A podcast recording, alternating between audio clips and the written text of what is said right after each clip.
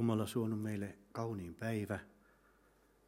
Saadaan kiittää Herraa, että aurinko paistaa ja ilma on vielä lämmintä.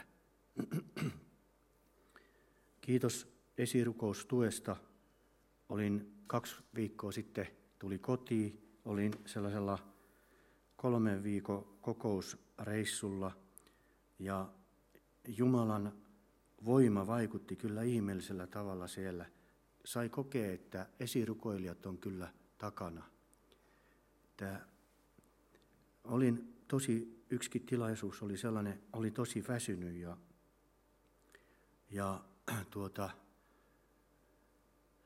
ajattelin vaan Jumala edessä, että en mä Herra jaksa tänään edes julistaa, niin kuin tulisi julistaa, mutta mä puhun vaan sun sanoja. Ja niitä otin raamatusta ja, ja Herra ilmestyi niin voimakkaasti, että sellaisia ihmettekoja silmäräpäyksessä vaan tuosta yhdenkin pastori lonka parani, ei ollut pystynyt istumaan yhtään ja polvia ja kaikkia tollaisia. Ja sitten mä ajattelin, että kannattaako tämä Herra. Niin kun mä näin niiden ilon siinä, niin tuli mieleen vaan siinä, että tämänkin takia kannattaa viedä Jumalan sanaa eteenpäin. Että ihmiset on iloisia, kun Jumala koskettaa. Ja on tosi kiitollinen, että rukoilitte noiden kokouksien puolesta. Tuo on kaikki Jumalan palvelus ja tällaiset tilaisuudet, ne on esirukoustuen varassa.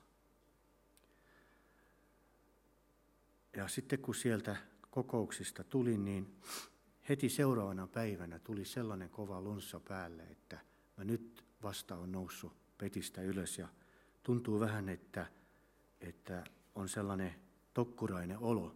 Mutta eiköhän se tästä. Kiitos, että olette antaneet kallista aikaanne ja lähteneet Jumalan sana eteen. Aloitetaan Jeesuksen nimessä. Sydämelläni on sanoma, jonka olen otsikoinut. Hän on minun veljeni, hän ei ole raskas. 1884 James Vets, vapaakirkollinen pastori, kertoo pienestä tytöstä, joka kantaa selässään sellaista isoa poikaa, joka oli hänen veljensä. Ja se oli sellainen sotatila tuossa tilanteessa. Ja tuo pieni tyttö kantaa sitä isoa veljeensä tällä tavalla selässä, niin sotilas pysähtyy ja kysyy häneltä, että onko hän väsynyt. Ja tarjoaa tietysti apuakin siihen. Ja tuo tyttö vastaa, ei, hän ei ole raskas, hän on veljeni.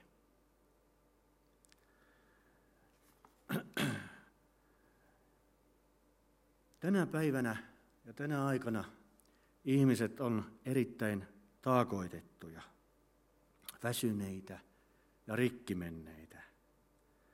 Monet kokee sisäistä kipua ja kokevat, että he ovat aivan yksinään näiden kipujensa kanssa, eikä he saa mistään apua kipuihinsa. Niitä on tuolla ulkopuolella seurakunnan, niitä on sisäpuolella seurakunnassa ihmisiä, jotka kokee erilaisia taakkoitettuja kipuja, väsyneisyyttä ja elämä erinäisissä vaikeuksissa ja kolhuissa, rikki menneinäkin. He ovat monet sisäisesti rikki. Me elämme elämässä kiinni ja me emme välty elämän tuomilta koetuksista ja vaikeuksista. Ja siinä me voimme sillä tavalla hajota, että kestää kauan, kun me koemme taas, että nyt me ollaan elämässä kiinni. Tällaisena aikana, jota me nyt elämme, varsinkin kun tämä koronakin on meitä koetellut, niin ihmiset tarvitsevat kuuntelijoita. jotka kulkee vierellä. Meidän ympärillä elää paljon naapureita, jotka haluaa kertoa meille elämänsä tuskista ja vaikeuksista, jos meillä on korvaa kuunnella. Ei meidän tarvi etsiä, niitä tulee meidän luokse ja kertoo, kun meillä on korvaa kuunnella. Tämän olen vaan kokenut ihan tässä, missä asun tässä lähellä. Jumalan sana kertoo meille kertomuksen Johanneksen evankeliumi viidettä lukua. Tämä Jumalan sana kertoo Peretsan lammikolla olevasta miehestä. Luen tämä Jeesuksen nimessä. Johanneksen evankeliumi viidettä lukua. Sen jälkeen oli juutalaisten juhla ja Jeesus meni ylös Jerusalemiin. Ja Jerusalemissa on lammasportin luona lammikko, jonka nimi hebrean kielellä on Pedetsta, ja sen reunalla on viisi pylväskäytävää. Niissä makasi suuri joukko sairaita, sokeita, rampoja ja näivetystautisia, jotka odottivat veden liikuttamista. Siellä oli mies, joka oli sairastanut 38 vuotta. Kun Jeesus näki hänen siinä makaavan ja tiesi hänen jo kauan aikaa sairastaneen, sanoi hän hänelle, tahdotko tulla terveeksi? Sairas vastasi hänelle, Herra, minulla ei ole ketään, joka veisi minut lammikkoon. Kun vesi on kuohutettu ja kun minä olen menemässä, astuu toinen sinne ennen minua.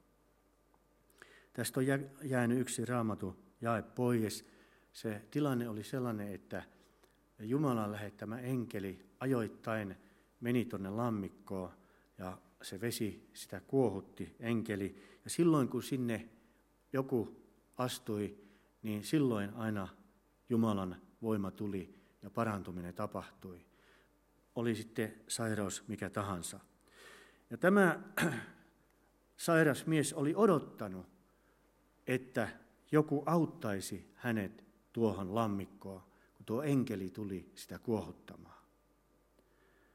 Mutta hän joutui pettymään ja toteamaan, että kun hän haluaisi sinne mennä, ja ehkä hän ruomien, ryömien yritti, niin aina joku toinen ehti ennen häntä. Ei ollut kukaan, joka olisi häntä pystynyt auttamaan, tai olisi pystynyt, mutta ei kukaan halunnut, tai ei sitten ollut aikaa tällaista kerjäävää ryysyläistä varten. Mutta tuokin miehen elämässä tapahtuu yllätyskäänne. Jeesus kulkee tuosta ohitte ja Jeesus pysähtyy tuon miehen kohdalle. Ehkä sinä tänä päivänä koet täällä tänään, joka on tullut eri elämän tilanteista ja sulla on halu kohdata elävää Jumalaa. Ehkä sinä koet, että sulla ei ole ketään. Koet, niin kuin tämä Peretsan mies elämässäsi on ylitse pääsemätön muuri, yrität sinne päästä, mutta et pääse. Voi olla, että olet turvannut joihinkin ihmisiin ja koetkin, että ei tule sieltäkään päin apua elämän tilanteeseen. Kädet luistaa niin kuin lianista olisi rasvaa käsissä. Yrität päästä, mutta ei mene eteenpäin. Peretsan miehellä oli tällainen tilanne, ja Jumala tuli hänen elämänsä tilanteeseen. Jumala on kiinnostunut minun ja sinun elämästäsi, mitä sinne tällä hetkellä kuuluu. Hän oikein suurennuslasilla kattelee meidän elämiä, mitä meille kuuluu ja millä tavalla hän voisi puuttua meidän elämän tilanteeseen. Joskus meidän elämän tilanteet on tarkoitettu meille kasvatukseksi. Ja me rukoilemme kovasti, että Jumala poistaisi tuon vaikean tilanteen tai vaikeaa esteen meidän elämästä, mutta se ei vaan siitä liikahda. Jumalalla on omat ajat, milloin hän puuttuu meidän tilanteisiin, mutta on hyvä tietää, että niin kuin Peretsan miehen elämässä tapahtui käänne, niin tulee minunkin elämässä käänne ja myös teidän kaikkien elämässä käänne. Kun hänen aikansa koittaa, niin hän hoitaa meidän tilanteita omallaan tavallaan.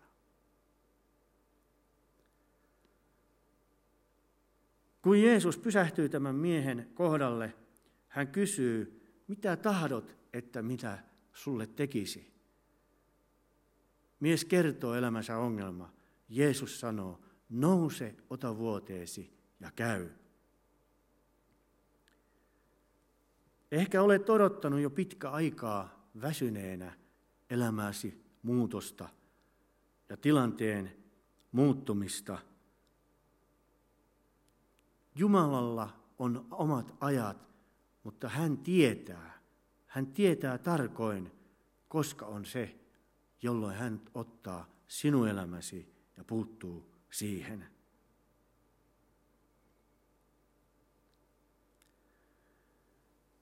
Kalattalaiskirjeessä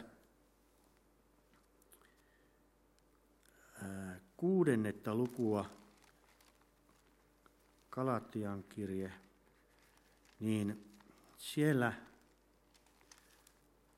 Paavali sanoo tällaisen ajatuksen, että kantakaa toistenne kuormia ja niin te täytätte Kristuksen lain. Seurakuntaelämässä meidän tulisi olla sydän auki kaikenlaisille ihmisille. Meidän sydän tulisi olla sillä tavalla auki, että jos me voimme ja meillä on tilanne sellainen, että pystymme siihen, niin meidän tulisi auttaa toisiamme. Ensinnäkin rukouksen tukena, mutta myös ihan ulkonaisesti, jos siellä on, jos mulla on siihen mahdollisuus tai jollakin toisella on mahdollisuus. Markuksen evankeliumissa toisessa luvussa on yksi mielenkiintoinen tapaus. Mä otan sen täältä. Millä tavalla nuo neljä miestä kantoivat tuollaisen sairaan miehen kuormaa, joka ei päässyt liikkumaan. Tämä kertoo tämä Markuksen evankeliumi toisessa luvussa tällä tavalla – ja muutamien päivien perästä hän taas meni Kapernaumiin, ja kun kuultiin hänen olevan kotona, kokoontui paljon väkeä niin, etteivät he enää mahtuneet oven edustallekaan, ja hän puhui heille sanaa. Ja he tulivat tuoden hänen tykönsä halvattua, jota kantamassa oli neljä miestä.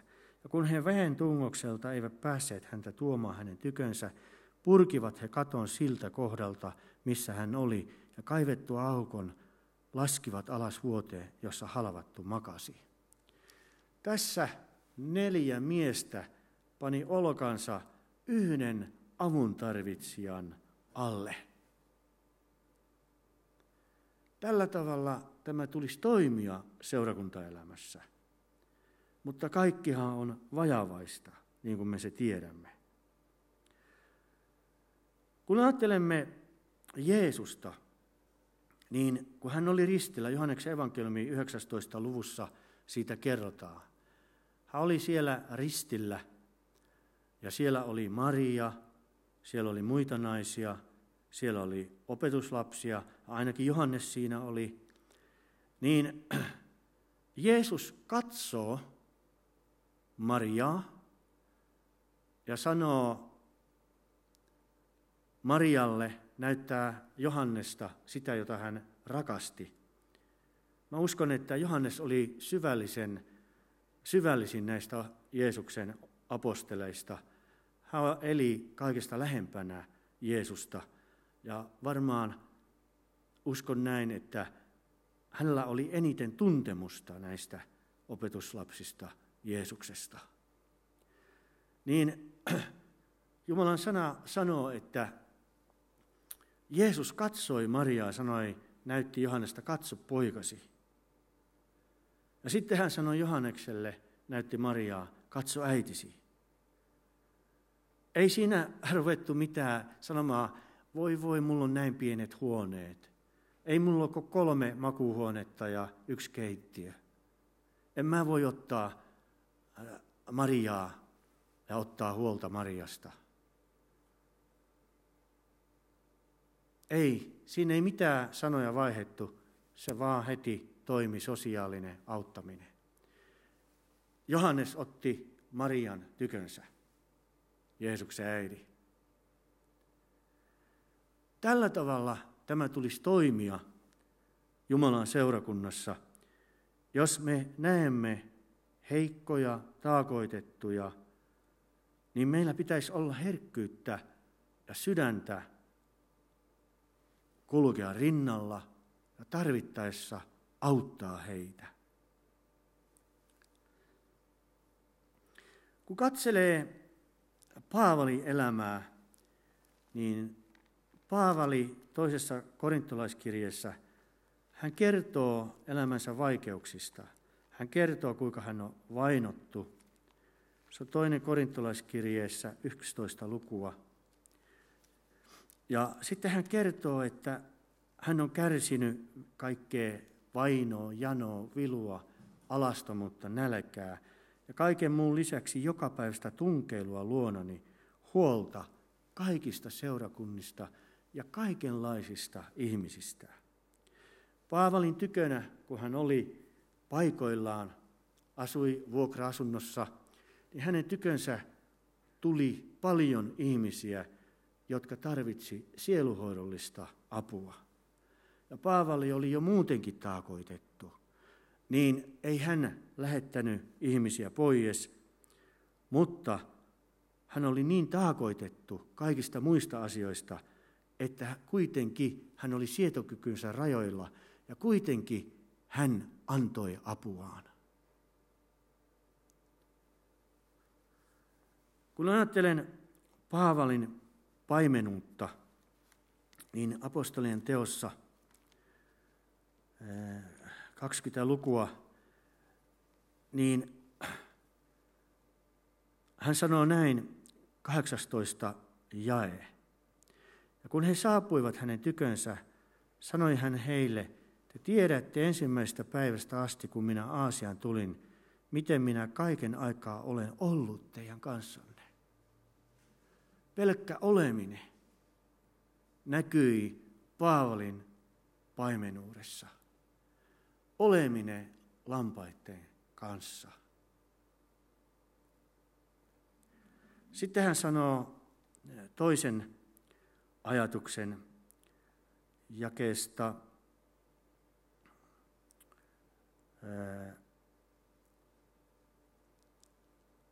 19. Kuinka minä olen palvellut Herraa kaikilla nöyryllä kyynelillä koettelemuksissa, joita kohtaa salahankkeiden tähden häntä vastaa. Sitten hän sanoo, kuinka minä en ole vetäytynyt pois julistamasta teille sitä, mikä hyödyllistä on, opettamasta teitä sekä julkista huone huoneelta.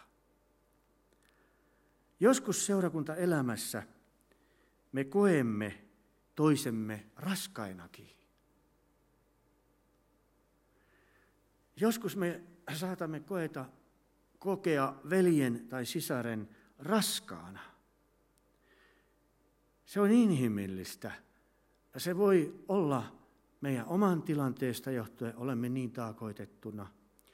Joskus meidän sietokykymme on enemmän tai vähempää tai enempää, mutta se on vaan tosi, että joskus joku ihminen voi olla niin ärsyttävä ja tuoda taakkaa, että kokee, että ei jaksa enää yhtään tämän ihmisen kanssa.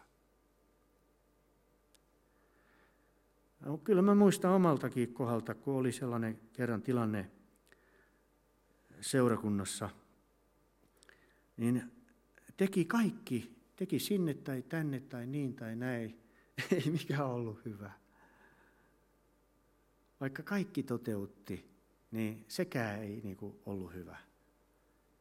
Ihmiset voi pahoin ja joskus ne saattaa purkaa ja purastakin työntekijöitä.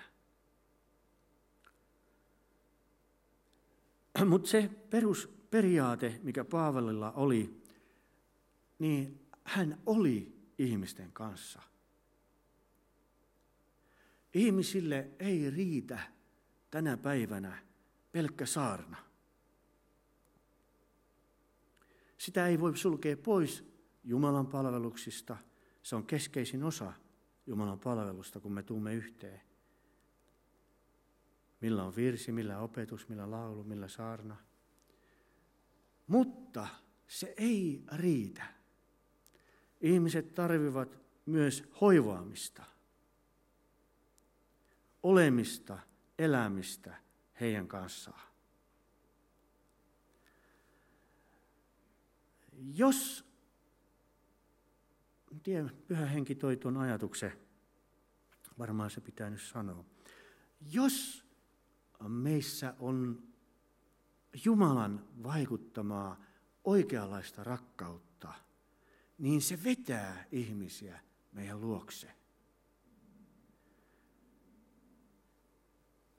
Jos ihmiset kokevat, kun he tulevat meidän likelle tai tänne seurakuntaan, että meissä on oikeanlaista Jumalan rakkautta, niin se vetää heitä tänne. Ei tarvi niin paljon saarnailla. Se on voimakkain ase evankelmin työssä, jumalallinen rakkaus. Ihmiset vaistoo sen, he tuntevat sen, onko se aitoa vai onko se tieskenneltyä, laplaplaata. Mutta jos Jumala saa puettaa meitä hänen rakkaudellaan niin, että meidän sydämeen ovet on auki kaikenlaisille ihmisille. Helppo on olla sydän auki niille ihmisille, jotka ajattelee asioista samalla kuin Ari ajattelee. Jotka ajattelee, on samanlaisia arvoja elämässä ja kaikkea mukavaa harrastusta – Mun on helppo rakastaa sellaisia ihmisiä, jotka on mun mieliksi. Mutta mä oonkin huomannut, että sellainen ihminen, joka nousee mua vastaan ja eikä olekaan samoilla ajatuksilla kuin minä, Arin onkin vaikeampi rakastaa sellaista ihmistä. Mutta tähän juuri Jumala tahtoo minua ja teitä viedä, että meidän sydämet olisi auki kaikenlaisille ihmisille, riippumatta siitä, ovatko ne he inhimillisesti minua miellyttäviä tai minua jollakin tavalla hyödy, hyödy, hyödyllisiä. Sanoinko mä oikein? Mulla on vähän suomen kieli huono. Hyödyllisiä mulle, sitä mä tarkoitan.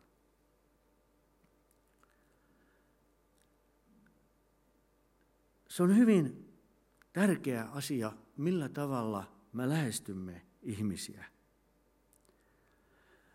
Matteuksen evankeliumissa 12 lukua, niin siellä on yksi hyvä opetus. Matteon evankeliumi 12 lukua. Tässä voisi sanoa oikein, että tämä on sellainen sellaisten oikeanlainen ihmisten lähestymiskaava ja armolahjojen ilmenemiskaava. Täällä 12 lukua jakeessa 9, 18 sanoo näin. Katso minun palvelijani, jonka minä olen valinnut, minun rakkaani, johon minun sieluni on mielistynyt. minä panen henkeni häneen, hän on saattava oikeuden sanomaa pakanoille. Ei hän riitele. Siinä on ensimmäinen. Ei me voida ylhäältä käsi valtavan kovalla niin kuin vasara kädessä lähestyä ihmisiä ja lyödä niitä. Vähän niitä maailma jo lyö ihan tarpeeksi. Ja sitten sanoo, eikä huuda, ei hän ääntänsä kuule karuilla.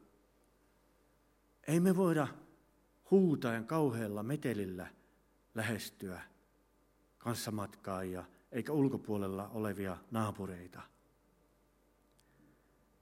Eikös jossakin laulussa sanota, että hiljaisuus ja nöyryys on hänen valtansa salaisuus?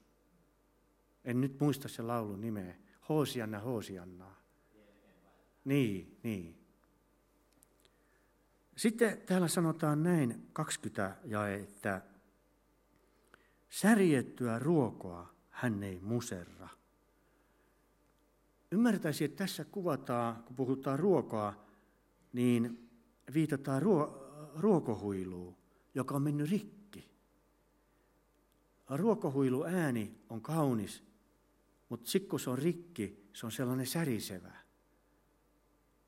Ja ymmärtäisi, että tässä viitataan siihen, että sellainen ihminen, joka on mennyt rikki, niin se on kuin tuo ruokuhuilu. Se on hyvin herkkä. Ja se on jo valmiiksi särkynyt. Ei sitä saa mennä enää huutamaan ja lyömään. Sitten täällä sanotaan, ja suitsevaista kynttilän sydäntä hän ei sammuta. On ihmisiä, jotka on todella heikkoja. Me emme ole kaikki samanlaisia ja yhtä vahvoja psyykkisesti, eikä hengessä olla samanlaisia. Toiset on kasvaneempia vuosikausia – vaeltaneita, elämän koettelemukset menty läpi. Toiset on just tulleita lapsia.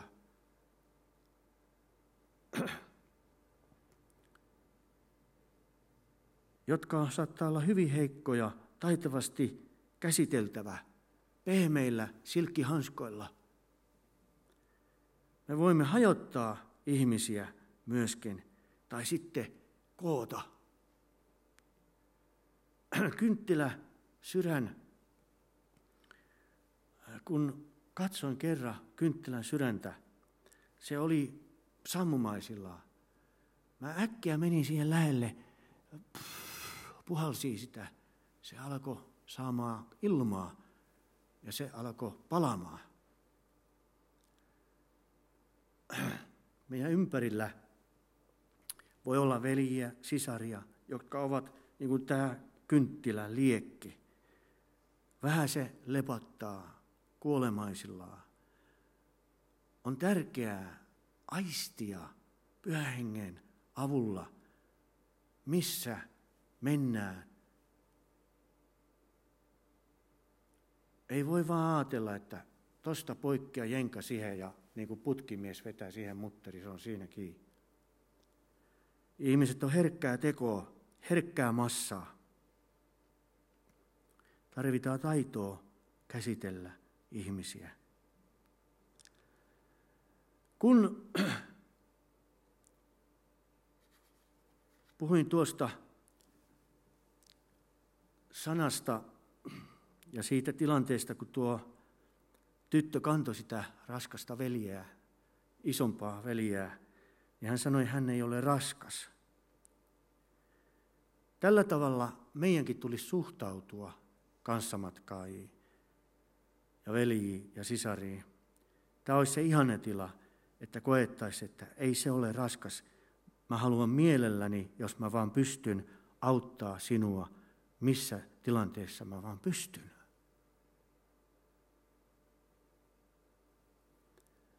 Kun tuo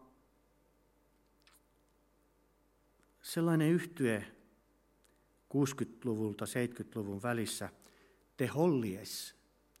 Tämä oli ihan maallinen yhteys, en tiedä, oletteko koskaan kuullut tällaisesta yhteydestä. Niin he näki sitten tällaisen valokuvan tästä, kun tämä tyttö kantoi sitä veljeään. Se pysätti nuo kitaramiehet ja ne oli kuin naulittuna siinä paikoillaan. Ja ne vaan vahtas sitä kuvaa. Ja kun he siitä lähti, ne ei päässyt millään siitä irti. Ja he teki sitten laulun siitä. Kirjoitti sanat, sanat, sellaiset sanat, Bekots ja Russell. He kirjoitti sellaisen laulun, He is my brother. Hän on minun veljeni. Ja mä en osaa englantia, mutta mä yritin vähän suomentaa niitä sanoja. Ja nämä laulun sanat on tällaiset, että tie on pitkä, johtaa meidät minne kuka tietää, mutta olen vahva, riittävän vahva kestämään häntä. Joten hän ei ole raskas, hän on veljeni. Joten mennään, hänen hyvinvointi on huoleni. Hän ei ole taakka kantaa, hän ei rasita minua. Hän ei ole raskas, hän on veljeni. Nämä kirjoitti tällaiset sanat. Joskus on ja tulee eteen meidän tilanteisiin. Jumala laittaa meidän eteen joko seurakuntasta ihmisiä tai maailmasta ihmisiä,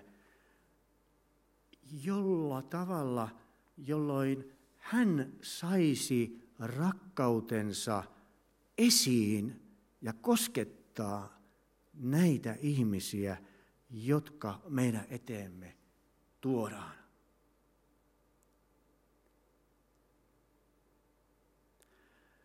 Jumalan rakkaus, se ei ole vain tällaista atmosfääriä, vaan Jumalan rakkaus on tarkoitettu sillä tavalla, että se koskettaisi ihmisiä meidän kauttamme.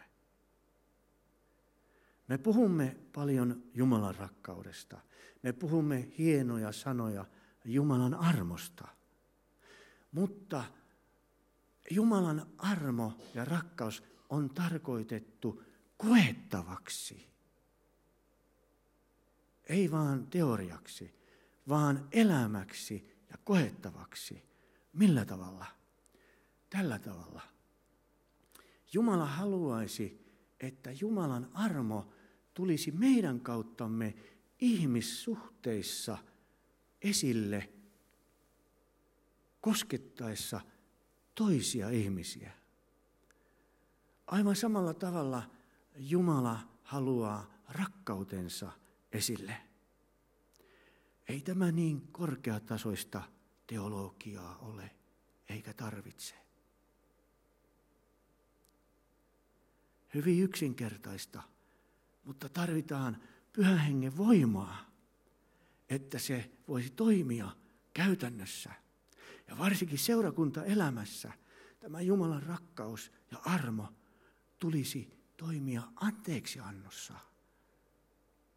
Anteeksiannon kautta. Ristin vaakatasossa. Joskus meidän eteen tuodaan ihmisiä, jossa meillä on tilanne valita, uhraammeko me itsemme – se ei ole pakkoa. Se on meidän vapaa valinta, että alistummeko Jumalan tahdon alle ja uhraamme itsemme, laitamme itsemme likoon jonkun puliukon takia.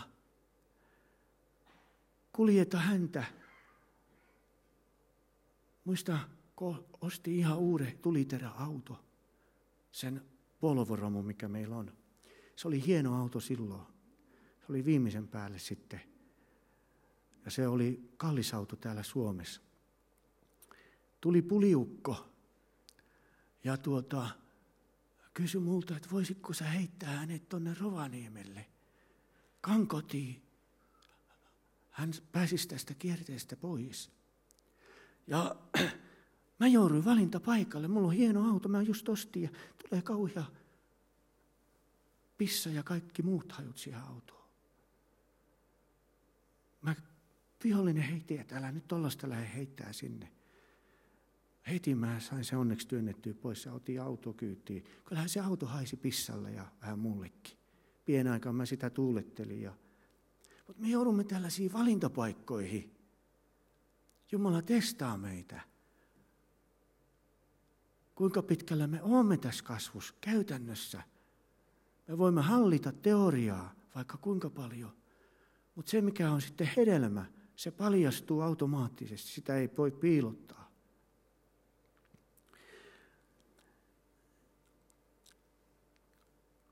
Te muistatte ne kädet. Tähän lopuksi haluan kertoa yhden tarinan. Te muistatte nämä kädet, rukoilevat kädet. Kaikki muistaa, on nähnyt joskus varmaan sen kuva. Tiedättekö te sen, miten ne on syntynyt?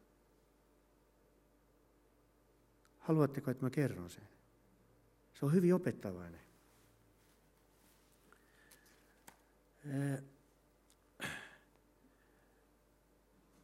1500-luvulla asui pienessä saksalaiskylässä perhe, jossa oli 18 lasta. 18 lasta siinä perheessä. Ja siinä oli kaksi erittäin lahjakasta veljestä. Ne oli toivottomis vaikuttaneet, toivottomissa tilassa elivät siellä – olosuhteet oli vaikeat, erittäin vaikeat. Sitten nämä kaksi veljestä, ne elätti sellaista toivetta, unelmaa ja haaveita tulla taiteilijoiksi.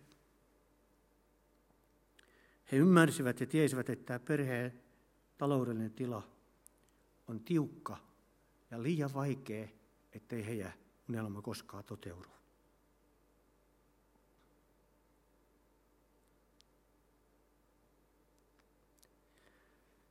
Sitten he keksivät ratkaisu.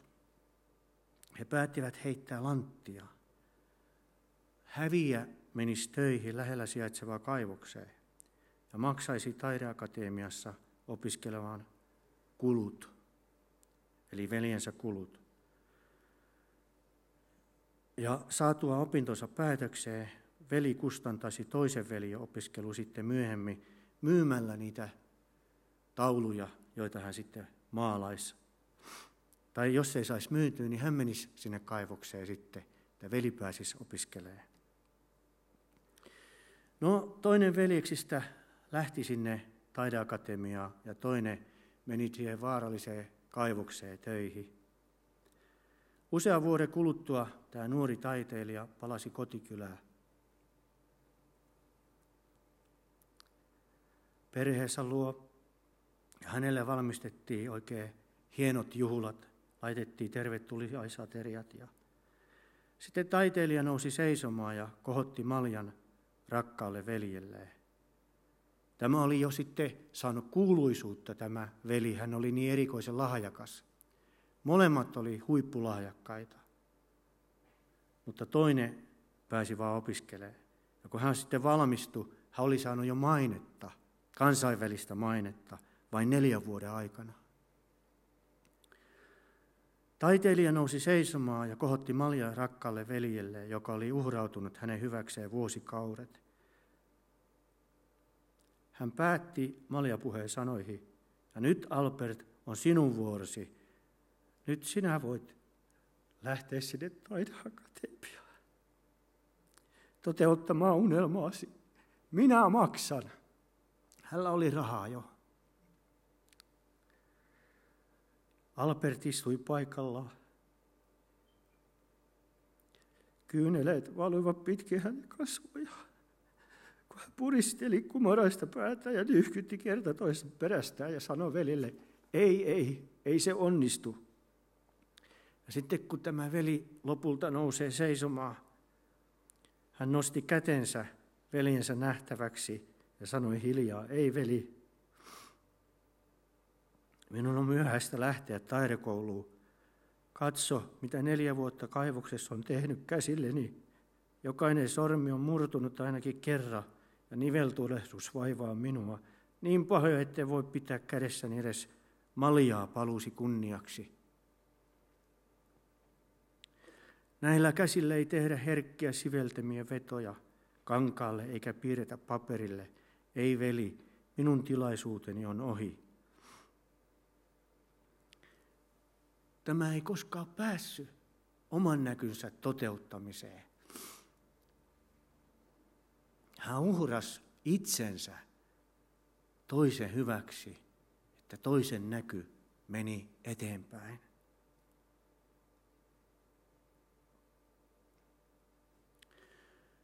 Tämä veljen nimi, joka oli siellä taideakademiassa ja valmistui, niin hänen nimensä oli Albert Duer. Hän piirsi Albertin runnellut kädet osoittaakseen kunnioitusta veljensä antamalle uhrille. Kämmenet ovat kuvassa toisiaan vasten ja koukistetut sormet osoittavat taivaalle. Albert Duder antoi taululle yksinkertaisen nimen, kädet, mutta ihmiset ihastuivat taideteokseen ja antoivat sille pian uuden nimen, rukoileva kädet. Tässä on hyvä esimerkki miten Jumalan rakkaus voi vaikuttaa. Toinen veli pisti oman näkynsä kaappiin ja uhrasi itsensä, että toinen menestyi.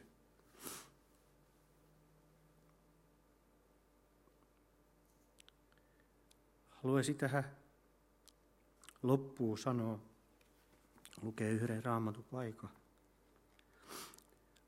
Tiedätkö ystävä,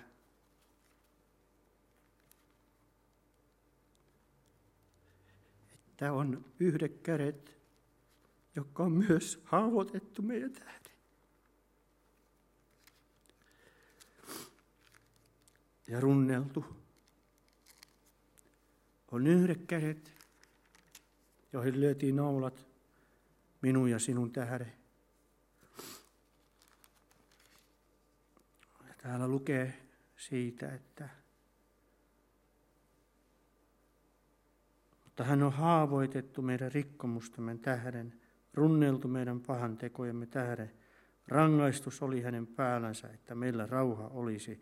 Hänen haavainsa kautta me olemme paratut. On yhdet kädet haavoitettu. On yksi uhrannut kätensä,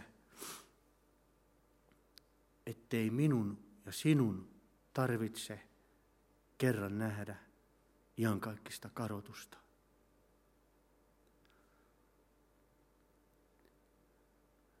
Noustaako Jumalan kunniaksi ylös? Ei tarvi, jos ette jaksa nousta, niin voitte istuakin. Onko täällä